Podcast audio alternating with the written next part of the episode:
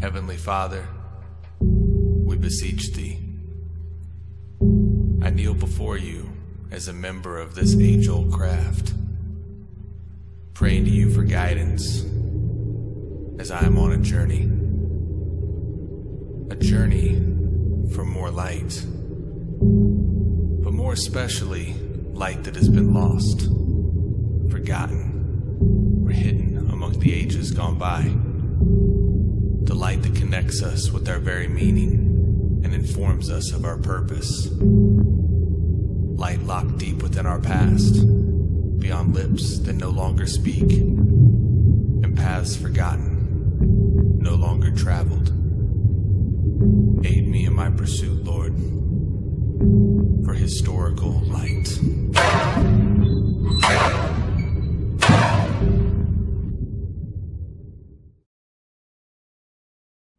Everybody, welcome back to Historical Light, an independent Masonic show focused on the historical events and aspects within Freemasonry.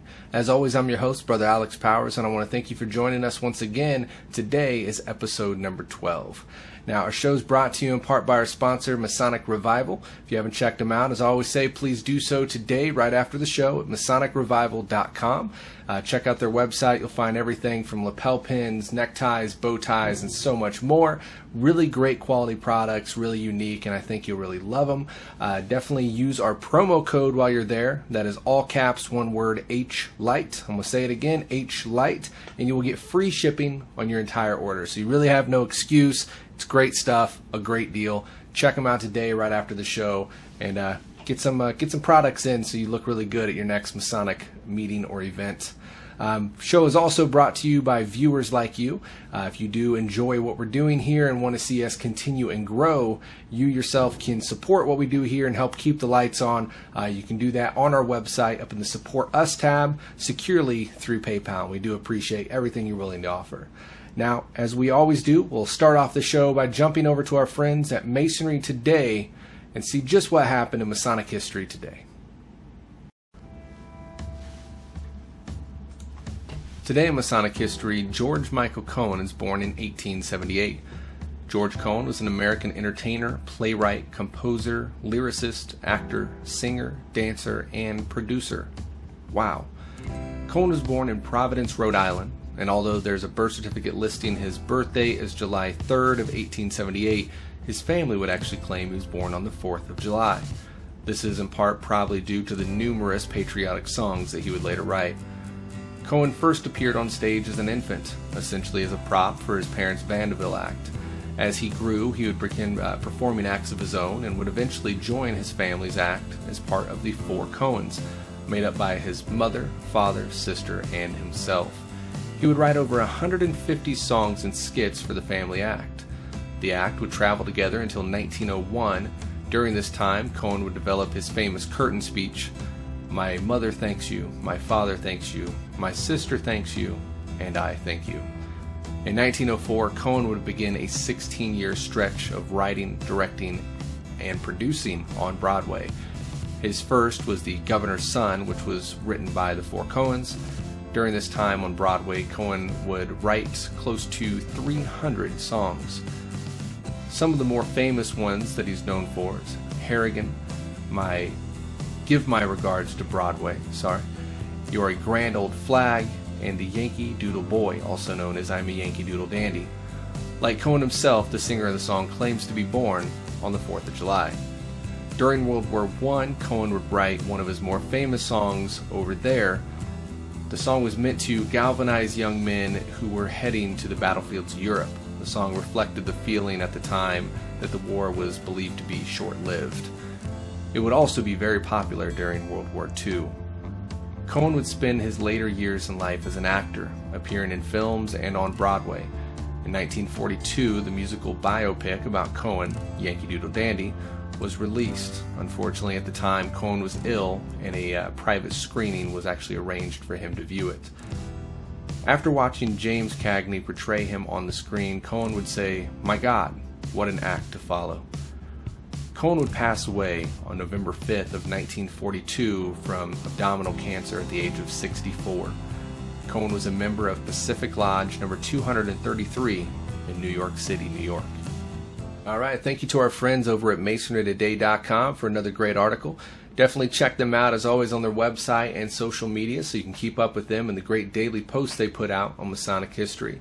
I want to thank you guys for what you do and keep it up.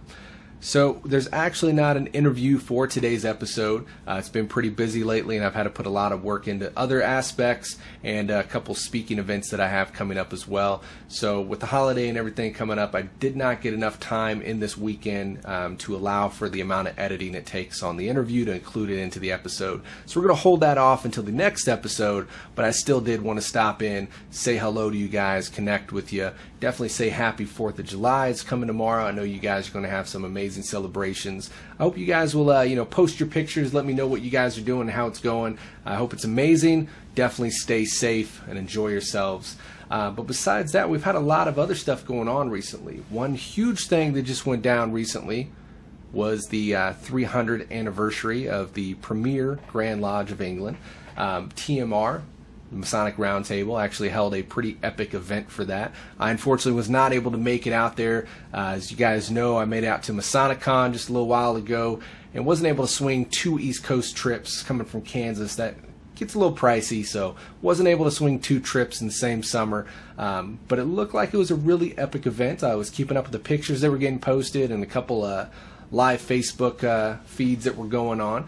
So looked like everybody really enjoyed it. But I want to hear from you guys. Were you there? Were you able to make it? And what did you think of the event? Um, I know they had speakers and just kind of the whole nine yards. So from what I've heard, it was the biggest 300 celebration within the United States, at least. So let me know what you guys thought. If you were there, I'd like to see your guys' pictures and what you thought of the event. So definitely uh, throw those in the uh, Facebook group or something, and we'll uh, continue the chat on that there. Now, also, uh, we also had St. John's Day um, around the same time. We celebrated that at my lodge by attending a church service together. Uh, so the whole lodge met at local church and attended service together. Service was great. They, uh, you know, obviously accepted us in um, very nicely. Uh, had a write up on the Masonic Lodge in their uh, in their daily news article they put out and uh, it was really great. It was a great experience to be able to uh, you know worship with the brethren. And then uh, we followed that up by having a uh, lodge picnic out of our uh, secretary's farm. Uh, he's got a numerous amount of acres, beautiful property, and he's grilled up some amazing food. We all kind of brought some sides and made it kind of a potluck deal, but it was a really cool experience, you know, to get together outside of lodge, get the families involved and everything, and just be able to sit back and kind of chill out and have those really cool conversations that you know just usually don't come up. So it was a great time. Uh, really enjoyed it, and also want to know what you guys did. How what kind of celebrations did you guys plan for your lodge? I know I saw on a Facebook group that there was a lot of table lodges going on. Uh, those are awesome, and I'd like to see uh, uh see some pictures from those and how that went for you guys. Um, also, want to touch on there's a really cool relic here in the Kansas City area from St. John, and that is actually St. John's finger that you can uh, find at the Nelson Atkins Museum here in Kansas City or Kansas City, Missouri, on the Missouri side. Uh, but it's really cool. You know, I actually, unfortunately, never even knew it was there. Uh, my family had went and visited the museum, went through the whole place, getting pictures all over. And uh, we stopped by my in laws afterwards, and my father in law just came out. He's like, Did you see the finger? What? What are you talking about? And looking through the pictures, and sure enough, four feet behind me is the urn that the uh, well I don't know if it's really an urn shrine temple whatever it's this big gaudy golden thing and there's a there's a glass kind of window up at the top and the uh, the finger is actually still displayed in there. It's it's all black at this point, uh, but you can still you know totally make out the finger, the fingernail. It's kind of creepy, but knowing what it is, being from St. John the Baptist, that's pretty powerful to be in the presence of it, and it's it's amazing how you know myself and so many other people walk right by it on a daily basis and have no idea that it's there. I mean, no one really looks close enough to see that there's a finger inside there. It's this big, amazing, you know, gold metallic deal that you know it just looks like a piece of art itself. So people see that, maybe take a picture of it and continue their way. Never really look inside uh, to see what's housed in there. I mean, the piece itself, like I said, looks like the art. unless you really get up on it and uh, you know examine it closely, really never know that finger is in there. I don't really know uh, you know the specifics on how they keep the finger preserved. It is, I mean, besides the discoloration, extremely well preserved. I mean, you can fully make out the finger, the fingernail, and it's it's, it's all there. Um, but there's there's a lot of history behind it. From what I've heard, there's another part um, in a church or museum. I'm not sure exactly where, maybe Italy or something like that. Uh, so the rumor I heard was, you know, back in the days, his body was dismembered, um, and you know, people were like taking body parts as holy relics and hiding them in their houses and uh, those kind of got confiscated back over time. They'd get found by the soldiers and whatnot. And to my knowledge, two parts remain to this day. I'm not sure what it is. Some part of the arm is in a museum or a, a church somewhere. I, I want to say in Italy. Can't don't hold me to that. Um, but then the finger ended up in Nelson Atkins Museum here in Kansas City, Missouri. Uh, so it's crazy, crazy stuff there. But uh, it's also a really weird and cool part of history. So definitely check it out if you can. I mean, it's, it's kind of one of those bucket list items. Why not go check it out and uh, be able to say you did? but anyways, with that said, today is a short episode. Uh, like I said, there is no interview, unfortunately. I do want to apologize for that. Just you know, still working on that 24 gauge, 24 inch gauge, I should say. Uh, too much going on. I wasn't able to fit in the editing time necessary, but I did want to stop in and say hello to you guys and connect. Wish you all a happy and safe Fourth of July. Uh, definitely reach out, shoot uh, shoot some pictures of your guys' celebration and what you guys got going on. And if you are in the area, Topeka, Kansas, I got a couple speaking events coming up. I'm actually going to be at Topeka Lodge number 17 tomorrow night, um, speaking there. Uh, that is a regular lodge meeting, so everyone is, you know, if you're regular Mason, you are invited. Uh, welcome to come. I'm also doing a speaking engagement uh, for the Midwest Conference on Masonic Education. That's going to be August 19th.